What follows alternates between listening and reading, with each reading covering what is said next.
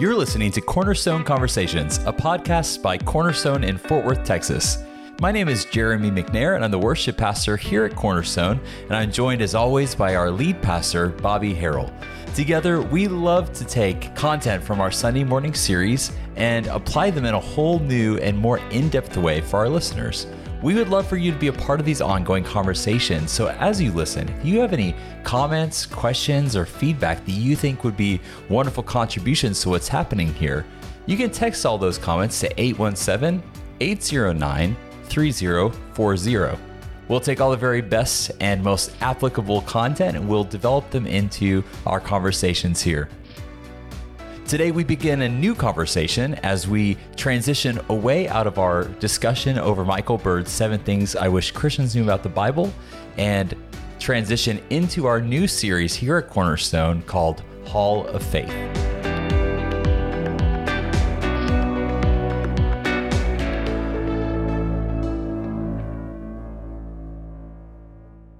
Jeremy, one of the things that has been a big topic of discussion among the staff as we got into the last half of last year of 21 and we're preparing our sermon content and where we wanted to go in this new year is we have really been discussing a lot among the staff about how to understand the Bible. Exactly. Yeah. And this is why we just got out of our two week conversation about Michael Bird's book that's all about the things that he wished Christians knew about the Bible because there's an increasing spotlight on biblical illiteracy, which is something that you even mentioned in your sermon on Sunday. Right. And, you know, you and I have, as we've wrestled interpreting books of the Bible for expository series and dealt with theological issues, one of the big things that you and I have discovered is that early in our walk with Christ, we were not necessarily taught how to do exegesis on the Bible. We weren't really taught how to read the Bible. We were told to read the Bible. Yeah, actually, let me pause you for a second because even on Sunday, you used this word exegesis, and someone commented on our live stream saying, Is he saying exit Jesus?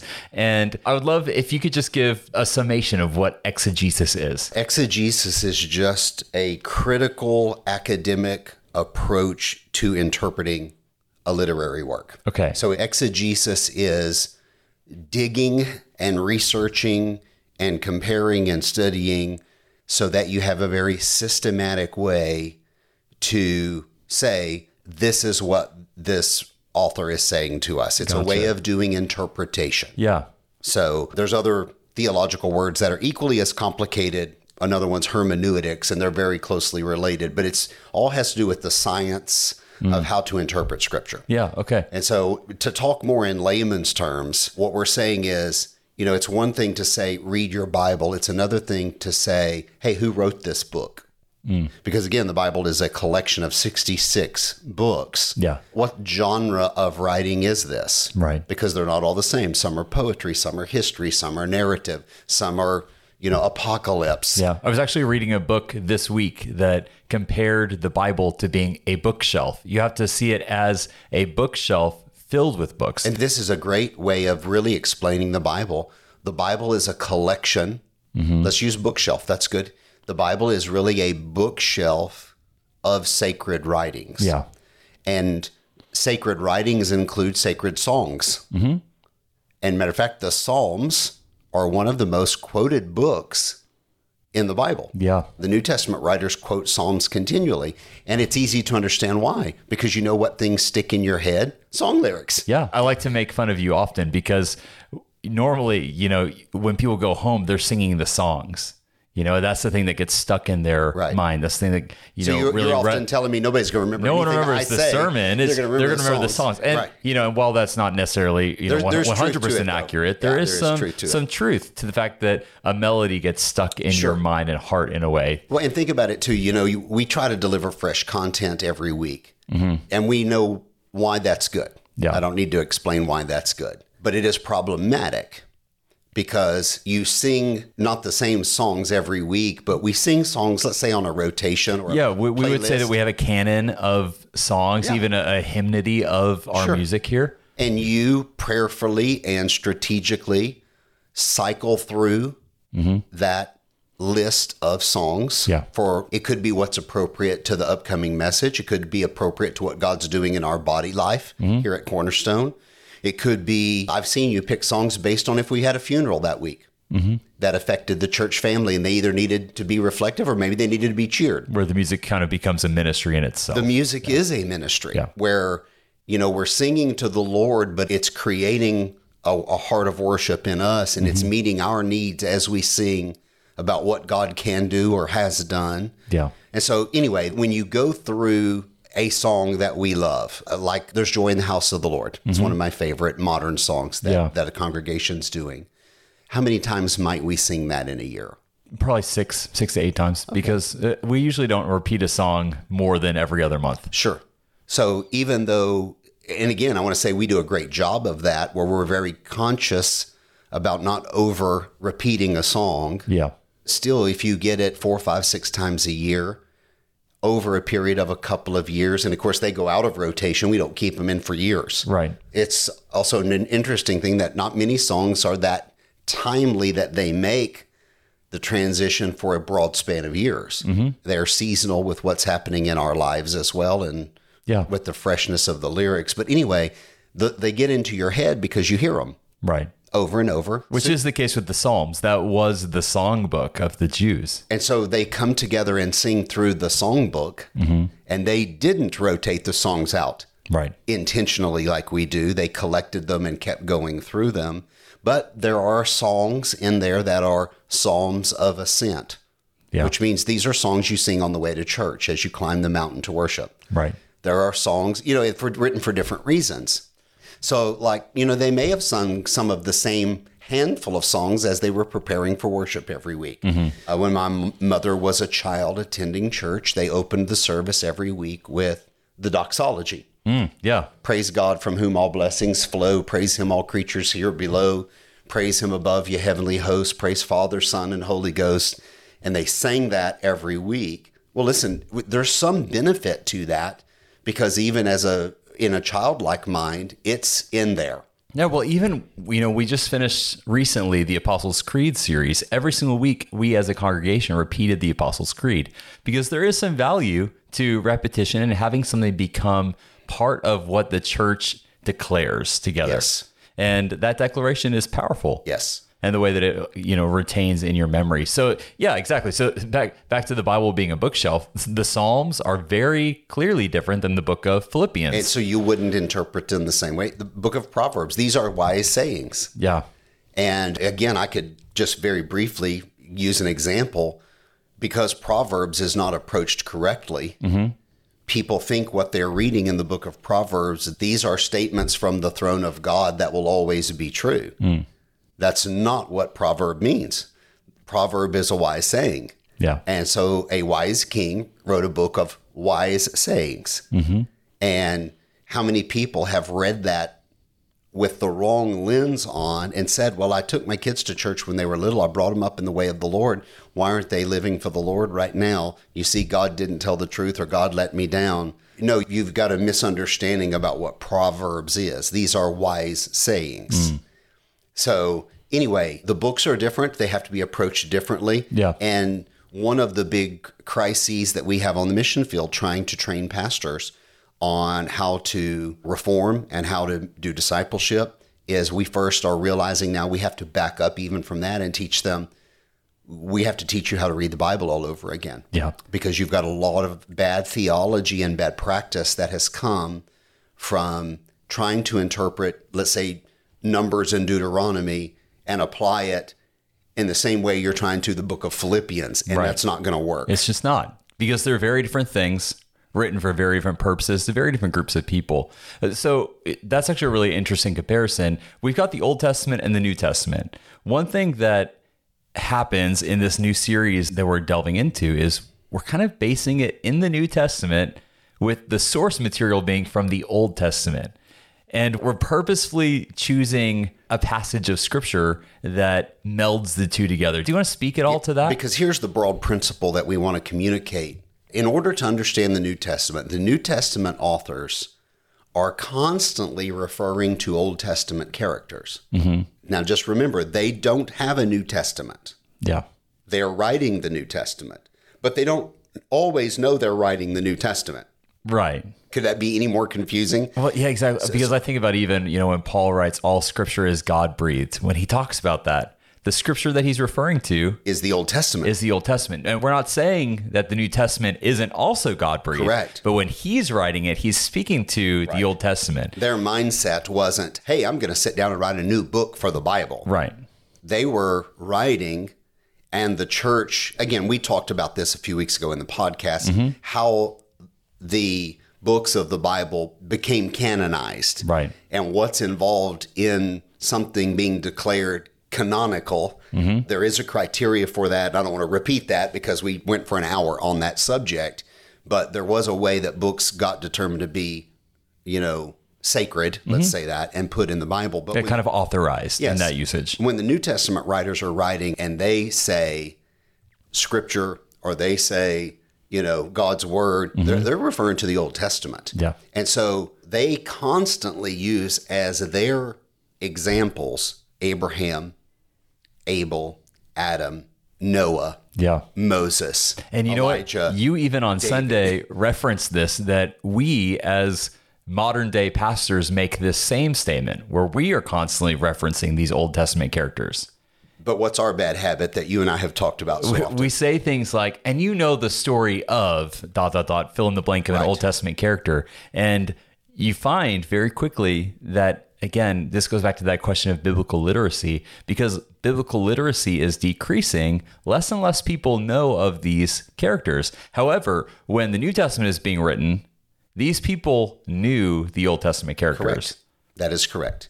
And so the New Testament writers are using the Old Testament characters as examples to an audience that's living hundreds or thousands of years later. Mm-hmm.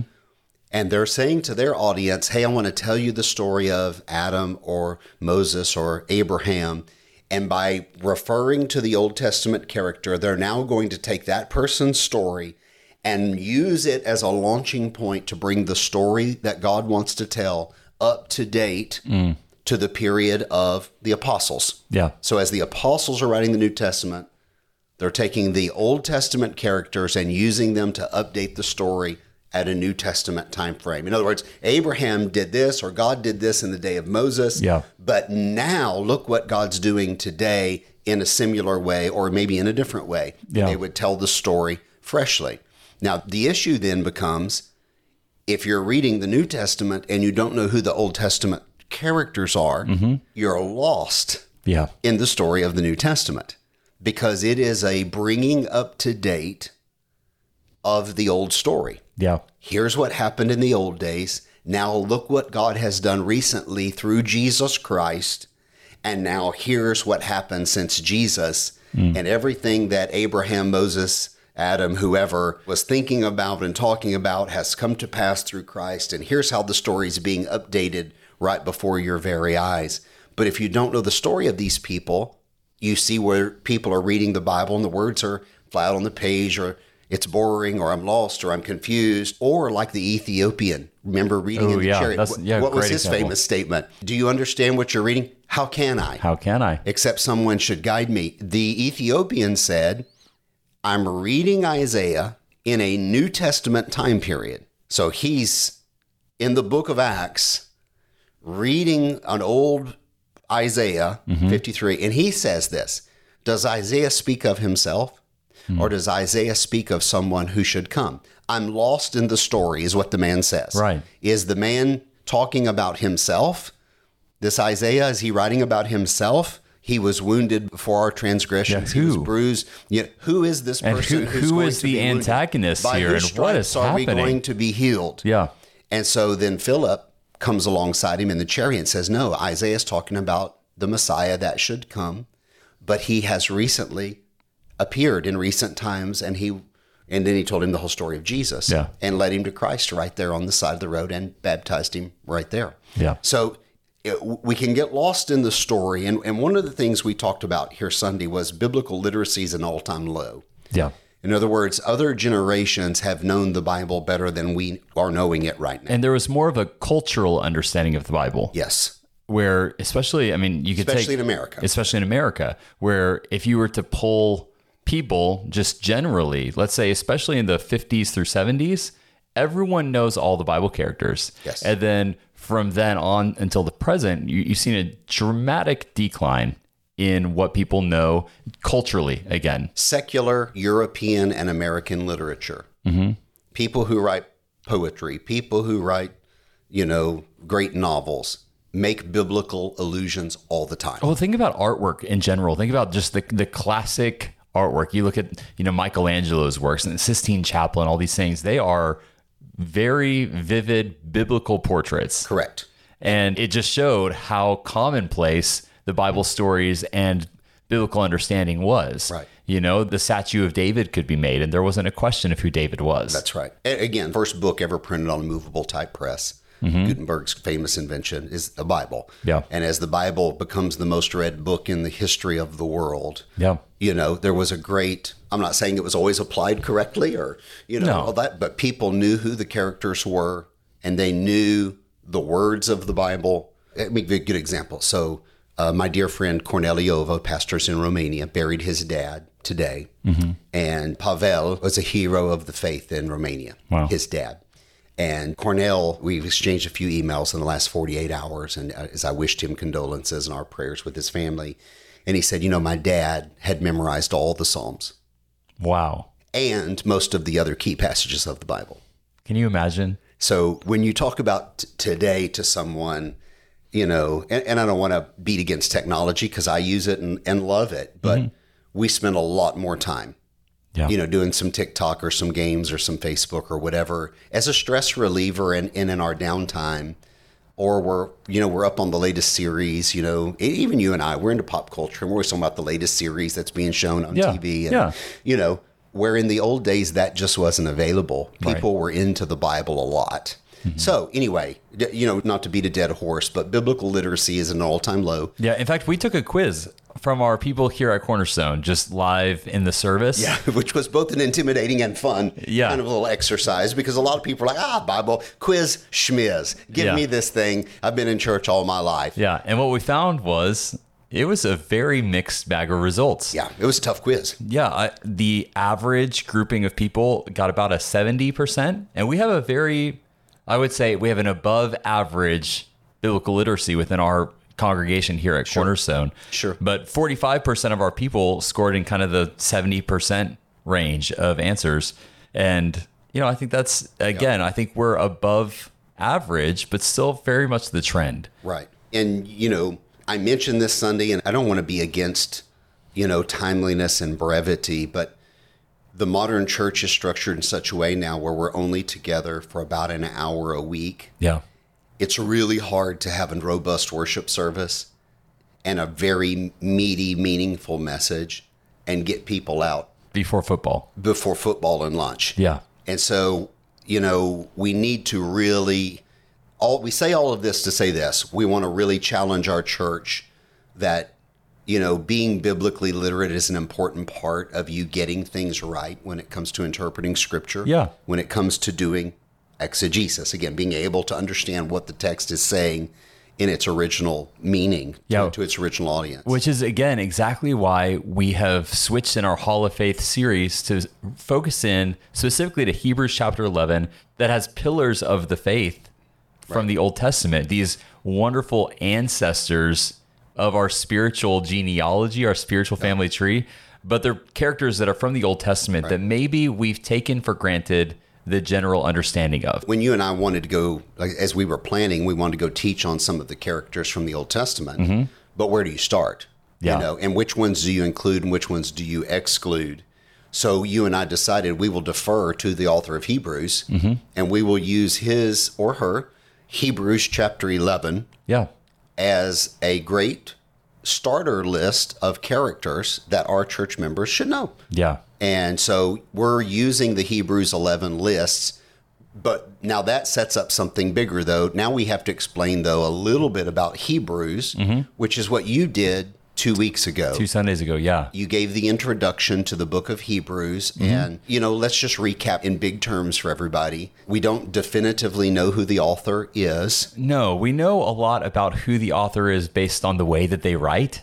So some of the things that they say in Hebrews sound very similar to Pauline statements, so very similar to the things that the apostle Paul has said. There's a lot of reasons to think that Paul was the author. However, lots of wonderful, gifted and knowledgeable scholars say, you know, it's close but not identical to the way that Paul writes. So it, may, it could have been a traveling companion of Paul. which is a very, I think, solid option. So let's talk about who those people could. That could be Luke. Mm-hmm. That could be Barnabas. Yeah, and again, Luke is an interesting one because when you look at the percentage of the New Testament, when you have the book of Luke and the book of Acts, Luke actually wrote a very large percentage More of your Paul. more, More than Paul than of your Paul. New Testament, and we forget about that. Yeah, because we always say, well, Paul wrote more than half of your New Testament. Right. Actually, Luke, word wise, wrote more than Paul. Right. Priscilla and Aquila are also Priscilla on that Priscilla and. Aquila are a really interesting option because there's a few times where it would have been, I don't want to say scandalous, but definitely more difficult for a woman to have presented writing and have it seen as scholarly. Yeah. And a lot of people think that the reason why there's no author attributed to the text is because they didn't want to put her name on it. to have the text be called into question for its content. When the content is solid. as valid as anything Paul wrote, Yeah. So, the- and the, sh- the short answer is we don't know. we don't know. But it was canonized, Yeah. which meant that all the early church fathers are quoting from it. Right. Mm-hmm. They believed in it. And there's some solid evidence that it passes all of those canonicity tests that we talked about in previous podcasts. Yeah, I think that was two two episodes ago or so. And so we know generally the kind of person it was. We know that whoever it is is very intellectual. It is a lofty piece of writing, and not only that, the person is very knowledgeable both in current culture as well as a student of the Old Testament in the Old Testament world. They clearly know. Again, the book is called to the Hebrews or the book of Hebrews. Right. And again, so which which works perfectly for our purposes because we want to talk about the Old Testament character, which are Hebrews, Yeah. which are Jews. You and know, in that that's where we're case, exactly. So you take a text where the author clearly knew which characters were one very notable for their faith because that's the point of the chapter, but two very notable in their notoriety. The author purposefully picked people that the audience would understand, hear, and know these are important people to note. and even later characters we haven't got to yet, Mm-hmm. where he doesn't use their name, Right. but when he says these stopped the mouths of lions, Yeah. we all know who that is. Right. Well, again, So you're taking it for taking granted. it for granted again. Yeah. But his audience would have said, ding, ding, ding, Daniel. Right. Immediately. Yeah. And there would have been no gray area on that. Right. There's know? even a line that the author uses where they say, and there's so many more that I can't even talk about it. Yeah. There's too many to even mention how many more characters there are that exemplified this faithful living that Hebrews 11 is all about. And so, you know, when you gave the overview, Hebrews kind of reaches a zenith climax type moment coming out of 11 and into 12. Mm-hmm. Therefore, seeing you are compassed about with so great a cloud of witnesses. Which, what a wonderful line. so the witnesses is what we are talking about. Yes. When we say, who are these witnesses and what is their purpose? You know, it's not necessarily that they're seeing everything you do, but he's using them as an audience saying, these people are cheering you on. Mm-hmm. We think about the Old Testament characters as being behind us mm. Because you have to turn to the left in your Bible, you know, to Genesis, Exodus, Leviticus, and Numbers and Judges to find these people that Yeah. we're talking about. These are old people who are way behind us. We need to reverse that thinking. Yeah. These people we're talking about are Christians who have gone ahead of us. Mm-hmm. Think of them as pioneers or trailblazers Right. they have gone before us. And so, as we face misunderstanding and hardship and persecution and famine and pandemic and political upheaval and warfare, and we think, oh my goodness, you know, nobody's ever lived through this. Mm-hmm. Yes, they have. And that's part of the purpose of the list is to say, no, these people aren't behind you in, in living for the Lord. These people are actually ahead of you. Yeah. They've already run the race. It is, they are foundational. Yeah. And it's almost like being at a football field and the dads mm-hmm. and the Hall of Famers are up in the press box and in the stands. They've already played the game. They've already won their rewards or awards or whatever. And now they've kind of sat down and they're watching Yeah. while we execute and they're cheering us on. And they're saying the second verse of that Hebrews 12 is, you know, looking unto Jesus. Mm.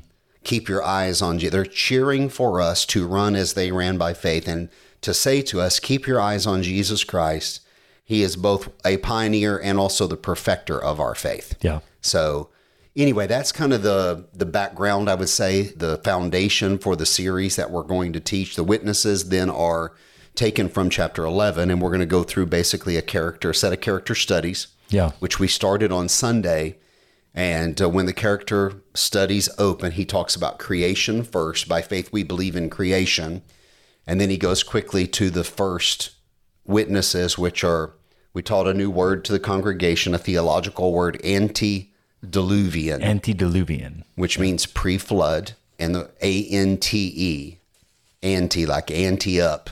Put your money on the table before we start the game, before the flood, antediluvian witnesses. And he uses Abel as one of those witnesses. And again, Abel, you know, when you're reading the book of Genesis, is like a minor character Oh, he's not in it for long. just uh, half a page, you're in, you're out, and moving on. Yeah. And so several of these characters that he's going to mention are people we might think are minor characters, but they're included in the story for some reason.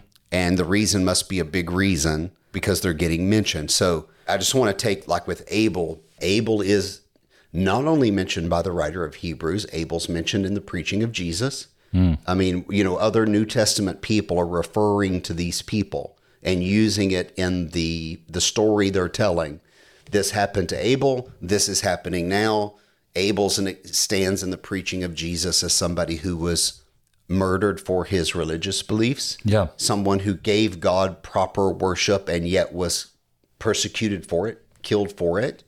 And so, you know, that gives a lot of validity to the life of someone and the testimony of someone when Jesus uses them in his own sermon. Right. And so the writer of Hebrews moves pretty quickly then to Enoch, again, which is, I'm going to say minor character, not because of importance, but Just as far as the percentage of time that he's. is, there's like four or five verses Yeah. in the Old Testament about Enoch, and that's it in chapter five. So Abel is chapter four of Genesis, Enoch is chapter five. And about right here is where we want to stop and say, okay, hold on. If these are minor characters, why did the author of Genesis put them in? Yeah. Now we're getting to exegesis again. How do we ask the right questions?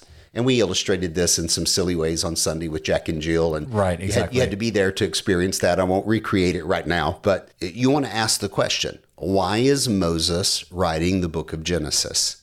So if mm-hmm. you're going to study these people's stories, you have to know why the original person who put them in the Bible is Moses. Right. Why did he put them in the story? What story is Moses trying to tell? And something that's interesting to kind of wrap your brain around is let's say we're standing there with Moses at Mount Sinai.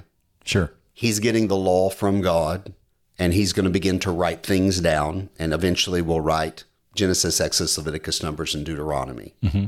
Those books will get put in the Ark of the Covenant, copied, and they'll be kept and preserved. We know that there are other people added a little to that mm-hmm. Because in those writings it talks about now the death of Moses was like this. Obviously, Moses He, he's not the one writing at that point. yeah, he didn't write his fu- own funeral. Yeah. Let- let's just say that. Uh, so somebody obviously took his writings and added then some logical. Conclusions. Yeah. Yeah, because we want to read that and say, well, what happened to Moses if we never know?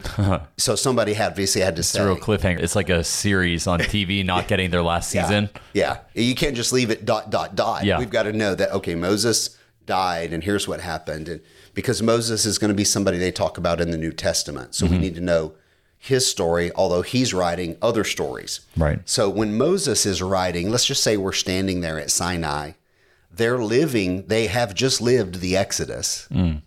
So everybody standing here understands the Exodus story. We just walked through the Red Sea. Okay. Yeah. We were slaves Pharaoh. we were those people who made the bricks. Mm-hmm. So we get the Exodus story. Now we've made a covenant with God at Sinai to be his people. Yeah. So Moses is explaining to them what this covenant relationship is like. And then Moses is writing, you know, N- Numbers, Deuteronomy, Leviticus, these books to explain these covenant rules, what life looks like in a relationship with God. But no doubt the people were saying, but wait, how did we get to be the people of God? Aren't all living people the people of God? Which is a great question at that point. Yeah. Why us and not the Egyptians? Mm-hmm. Why us and not some other group? How is it that we are God's people? And why were we, if we were God's people, why were we slaves? Yeah. Somebody needs to explain the backstory. Yeah. So Moses takes in hand to write the book of Genesis, led by the Spirit of God. And Genesis is the backstory to the story they are living out in real time. Yeah, which makes sense. We even had a conversation with someone about this maybe yesterday about how the further away we get from the moment of writing, the less obviously understood it is for us. Right. So, like when we read and we don't immediately understand the contextual nature of the writing, it's hard for us, and we forget that it wasn't hard to contextually It's understand hard for us because then. we're separated by distance and many, Right. many other cultures. Right. And so the Israelites had the same problem. They were getting further and further away from these events in the early books of the Bible that they're starting to forget what their own story is. They're forgetting what their own history and genealogy looks like. And Moses says, well, we, we need to do something about that. So think about this. There's about 4,000 years, we think. We don't really know, but we think there's about 4,000 years of history represented from the creation to the New Testament, to the end of the Old Testament. Yeah. And wh- when I say we don't know, the part we don't know is at the very beginning. Yeah. Okay. The kings and all of this are pretty well chronicled and all of this, but the real medieval, the real, the antediluvian period is what, if anything's fuzzy, it's that. But most biblical scholars and the, you know, the famous guy, Ussher, made a chronology of the Old Testament called Annals of the World, and about 4,000 years of history. Yeah. When you look at he was born and he died and he fathered, and when you find, you know, events in history that correspond with those things. And What a project. Yeah. about 4,000 years of history from Genesis to the close of, you know, the Old Testament. 2,500 of those years are in the book of Genesis. Wow. So you see what's happening here. Yeah. You have a disproportionate amount of history being covered in one book, mm-hmm. and the whole rest of the Old Testament only covers a fraction more history. yeah. So, why are 2,500 years of history from creation to Joseph compressed into the book of Genesis? Simple. That's the story Moses wanted to tell. Yeah. It's clearly a Cliff Notes It has to be. backstory yeah. To how we came to be God's people. Right. Here's where the Hebrews came from. That's why Genesis tells the story of Abraham. Mm-hmm. Where did Abraham come from? Well, there's a good question. Why did God make a covenant with Abraham? He had tried with Noah. Yeah. What went wrong there? He had tried with Adam. What went wrong there? And so, very in compressed form, Yeah. the writer of Genesis, let's just use Moses as the writer, moves, I mean, with a blazing pen through 2,500 years of history Wow. and just says, listen, here are the high points. Yeah. In the beginning, God created the heaven and the earth, earth without form and void, dark. You know, say, and, and so he goes with lightning speed, And, and you want to go back and say, oh, I wish we had more detail. which is great. I'm glad you bring that up because this is really what a lot of our modern head scratching and question asking is derived from. We want to know more about. Well, here's a good question: How long were Adam and Eve in the garden before they sinned? okay. How long were they out of the garden before Cain and Abel's story happens? Mm-hmm. Because they're kicked out of the garden in chapter three. Cain and Abel's chapter four Yeah. how much time happened between chapter four and the chapter five, which leads you to chapter six, which is the flood. The whole world's corrupt. Wow. So you, you have tons of questions about, oh, I want to know more about this. Oh, I want to know more about the, how the creation happened or how mm-hmm. The surgery happened with Adam. Or I, I want to know more about, you know, life in the Garden of Eden and that talking serpent. And, and here's what I want to keep saying to people. That's not the story Moses is telling. And you're not going to get the answer you're looking for because you're asking the wrong question. the book of Genesis was not designed to be a physical science book. Mm-hmm. It's not designed to answer all of the modern questions that we want to know. Are there other people? If they were in the Garden of Eden for a thousand years, are there other people outside the Garden of Eden at that point? I mean, there's questions that we have, and you and I, as we read all kinds of theology books written from a broad spectrum of backgrounds, mm-hmm. you know, we hear people posit questions and, you know, make suppositions, and the answer is you just don't know. Yeah. Why don't we know? God, why didn't you tell us? That's not the story he's telling. Yeah. He's telling a story about how Israel became his people and how they got from inception to slavery to liberation. And that's why Moses wrote the book of Genesis. And it's a story that's being told at hyperspeed. Hyperspeed, 2,500 years compressed in 50 chapters. Yeah. So you, you have to be okay not having all the details. Right, because it answers the questions it was written to answer. Right. See, and, and we're mad at Moses because he didn't tell us all these things we want to know. Wait till you meet Moses. Moses is going to thump us on the head. And Moses is going to say, dude, I wrote five books. How many did you write? Yeah. And I wrote one at hyperspeed Right. to compress world history, 2,500 years of world history, so that everybody would know how Israel came to be. That's why I wrote it. Mm-hmm. Yeah. I didn't write it to answer who are the sons of God in Genesis chapter number six. Mm. Yeah, say. So you can suppose all you want, but you have to keep coming back to the question. If the answer is not given and an explanation not given, here's a good one Enoch. Enoch lived for so and so many years and he was not, for God took him.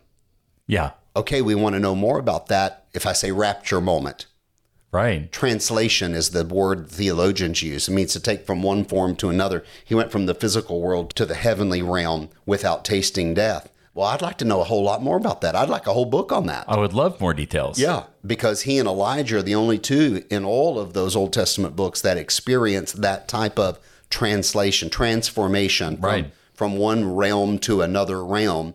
If you and I had a magic portal where we could move between the two realms, we'd love to know information about that. Yeah. Okay, why is it not given in the Bible? It's not the story they're trying to tell. And you know what was interesting is even in my own study of Hebrews the past few weeks, one thing that I noticed was that the author of Hebrews didn't really clarify what happened to Enoch. We don't really know more detail about the circumstances surrounding God taking him away. All we know is that there was purpose behind it. We know the why, but we don't know the what. We just know it generally happened, but we know that it happened because he was approved as one who pleased God by his faith. And so you ask yourself then, okay, why does the writer of Hebrews include Enoch? Mm-hmm. Or why did Moses include Enoch? Because in a time when the world had lost its mind and rebelled against God, here stands a man mm-hmm. who went against the tide and lived by faith. When the world said there is no God, we're way too sophisticated for that. Good night, man. It's 3000 BC. Hmm. we're way too sophisticated for God. Yeah. You know, they had all other kinds of answers for how the world came to be and and we will build towers to the sky and they had all kinds of ancient religions when the world had rejected God. Here stands a man who lived by faith and got up every day and said, I'm going to live today as if God is real. Yeah. That's why he's included. And that's why the writer of Hebrews says there may only be like four verses about him over there, but he's this bright, shining light in a dark moment in history. Yeah. And maybe that's what the writer of Hebrews is trying to say to some of his peers hmm. in the first century as they're being persecuted by Rome. Listen, times may get a little crazy again. Yeah. Get up every day and decide you're going to live for the Lord today. Live by faith because this pleases God. Yeah. You just made a statement that said he's going to live as though God is real. And that's also the definition you gave of faith last Sunday. Right. And even two weeks ago, I paralleled the difference between hope, which is very much a future tense item, and paralleling that to then with faith being living now as though hope is real, Right. as though Hope is great. what we hope for has already been fulfilled in the person of Jesus Christ. there you go. We should hope yeah. for a better world, a new world, a better body. We do hope for, you know, all of these things, but hope is not the same as living by faith. When No. you add faith to your hopes, mm-hmm. now you're living, you're not just living as if, oh, I hope it happens. You're saying it will happen or it has already happened or I'm living proof that it's happened. Yeah. Or, Yeah, is the difference between wishful thinking and living with confidence now. correct. And we have reason to live with confidence now. Correct. And so he says, I want you to know what faith is because he defines it again there. Faith is the, you know, reality. Reality, which is a wonderful translation of a word that many translations have gotten kind of yeah. off. It, it got a little wonky there. Reality is the best translation because it said it, reality means how we live this week. It is the present tense right now. Our real life, the way we're living right now, our reality is that Christ has died for our sins and rose from the dead, and the new creation has been launched. Right. We have the indwelling of the Holy Spirit, and we have already been declared victors. Mm-hmm. We are already declared conquerors. We are overcomers. Start living like it. And that is faith, is that present understanding. Present understanding that God is real. This is all true.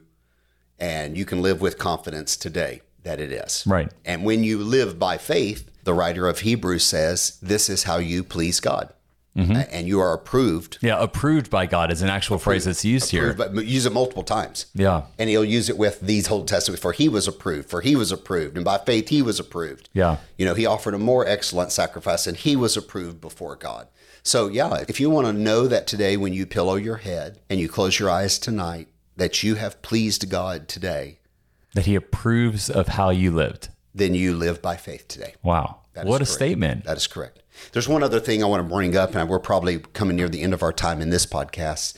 But one of the things I want to point out as we look at the characters that we'll be covering through all of these weeks, one of the things that fascinates me is that when I read the Old Testament and I see some of these characters, the Old Testament portrays their real, actual lives in gritty detail Yeah. And holds nothing back. It's not glossed over. Most of the people, I would say, in this chapter in Hebrews 11 that are specifically called out for their God approved faithful living are really complicated, flawed people. Which again, I want to say this is why you know the Bible's not a made up book mm-hmm. because people are complex. Yeah. People are not flat on the page again. Yeah. People are multidimensional and people are a combination of many good things and some bad things. Which is, th- this is something that people get wrong a lot in the way they read the Bible. They read some of these characters and see some of the terrible things that they did. And they say, oh, well, I guess this is an approval for the way, the terrible way that they're living. We have to be cautious to apply every single thing about every single person in the Bible because it is a snapshot of them in their rawness and their realness. Right. And with that comes a lot of faults and flaws that we are never meant to emulate in our own lives. Especially when you go way back to these early characters who didn't have a Bible. Right. They have no way to understand the moral code of God. If anything, they have maybe a prophet speaking verbally to them about what God's will is. Mm-hmm. Anyway, it's just very complicated. And what you're going to see as we study these people, I want to prepare everybody, is you're going to see some grittiness again, but it's authentic because it's just like us and our families. Yeah. Our families are, are complicated. Mm-hmm. Our kinfolk situation is very interesting. Yeah. And in every family, we have all kinds of personalities and sin and different behaviors. And you're going to see that in these people. The point the writer of Hebrews is trying to make is that they were people of faith, even though that you see these flaws in their life. Right. And so, one of the things that I want to just call out to everybody is when you see people in the Old Testament, you're going to see the Old Testament writers talk about their sins openly. I'll just use an easy example. David would be a very easy example. There is no glossing over that he murdered a man and stole his wife. Yeah. Okay. And we could use much harsher language there. Even. is, yeah, adultery, you know what I'm saying? I mean, Yeah. conspiracy to commit murder, committing, I mean, it's blatant, it's premeditated, and it's it's overt. Yeah. Okay. David is the apple of God's eye. Hmm. So you have to figure out how do I reconcile that? Well, look in the mirror. We love the Lord, but sometimes we do horrible things. Yeah. Okay. And one of the things I want to just show people from a high level is when the Old Testament writers talk about these people's lives, they're not going to cover anything up. Yeah. It's all the sin will be laid bare right out there for everybody to see. But when you get to the New Testament, they're not going to call Jacob a liar and a schemer. Mm-hmm. They're not going to call David an adulterer. Which would be fair They're things gonna- to say, They're not going to call Moses a murderer. Yeah. Instead, they're going to say, now these are the heroes of faith. Mm. And I want everybody, again, ask the exegetical question why? Mm. Why, when you get to the New Testament, are these people, we look up to them and say, you know, here's Abraham and Moses and David, and these are the like the pillars of the faith. Use this language earlier. Yeah. Why are they called the pillars of faith when we see these, you know, sins in their life story when we read their more biographical material in the Old Testament? Well, that's easy because something happened between the Old Testament and the New Testament that forever changes how we look at people. Yeah. And you have to ask yourself, what has changed? What has changed from cowardly Abraham letting his wife be sold into the king's harem and now Abraham, the father of faith, the father of all those who believe? What, what happens between Moses, the murderer, and Moses, the revered lawgiver? Something happened, and what happened was the death, burial, and resurrection of Jesus Christ. Yeah. So that the sin in the lives of the believer are under the blood of Jesus Christ. And, you know, I could talk about sin in my life if it would help you, but that's not the biggest story going on in my life. Yeah. Not some sins that I've committed. The biggest story going on in my life is what God has done Right. and what he's doing in my life to make me more like Jesus Christ. And this seems to be the story that's being told now by the New Testament writers. These flawed people you know from the Old Testament, let me bring their stories up to date. Yeah. I'm not going to talk about their sins because their sins are under the blood of Jesus Christ now. Yeah. Let's talk about their faith. Which is incredible. It's like they say the most important thing about this person is not the thing that they did. The most important thing about these people is the person that they placed their faith in. Correct. And that's what is most important about us. You know, we can accomplish many great things. We can do really terrible things, but the most important thing about us is not anything that we do and solely rooted in everything that God has done for us. And living now as though that is our reality, living now as though the things that God has done is real. That makes us a person approved by God for our faith. So as we go into the series, I guess my final kind of thought for today is as we go into this series and we look at these characters, you know, you're going to see both good and bad, but the the point is they are people of faith just like you and I. Yeah. They live their lives by faith, and when the story is all told, I don't want people to talk about my failures. Mm-hmm. I want the story to reflect my walking by faith and living for the Lord Yeah. The reality of his success. the reality of God's success. And if you're worried that maybe you got a late start in life living for the Lord, there's still time. Yeah. There's still time. You say, well, you know, maybe I lived this wicked life for so many years, I can't counteract that now. You can. Mm. Listen, just start living for the Lord now and walking by faith, and that will be the story we tell for all of eternity. Yeah. So as I look forward to the rest of this chapter, we have people, you know, you, you mentioned Abel and Enoch. We still have Noah, Abraham, Isaac, Jacob, Sarah, Joseph, Moses, Rahab, Gideon, Barak, Samson, Jephthah, David, Samuel, the prophets, et cetera, et cetera. Maybe we can and, sneak a few and more so in. many more. Yeah. And, and people that aren't listed by name, but that we know because of how they're characterized. Yeah. Who are you most excited to look at? Jephthah is one that I'm excited about Yeah. because nobody knows Jephthah's story. Yeah. I think Gideon would be very interesting because we always get the wrong conclusion from the story of Gideon. Mm-hmm. Everybody comes away with the exact opposite of what God's trying to teach with Gideon. Yeah. You know, that we need to put God to the test and he'll, you know. Well, don't spoil it. Okay. I think, you know, the, the author of Hebrews gives me some leeway here at the end about other prominent personalities. And I want to take some liberty with that to teach the story of Esther. Yeah.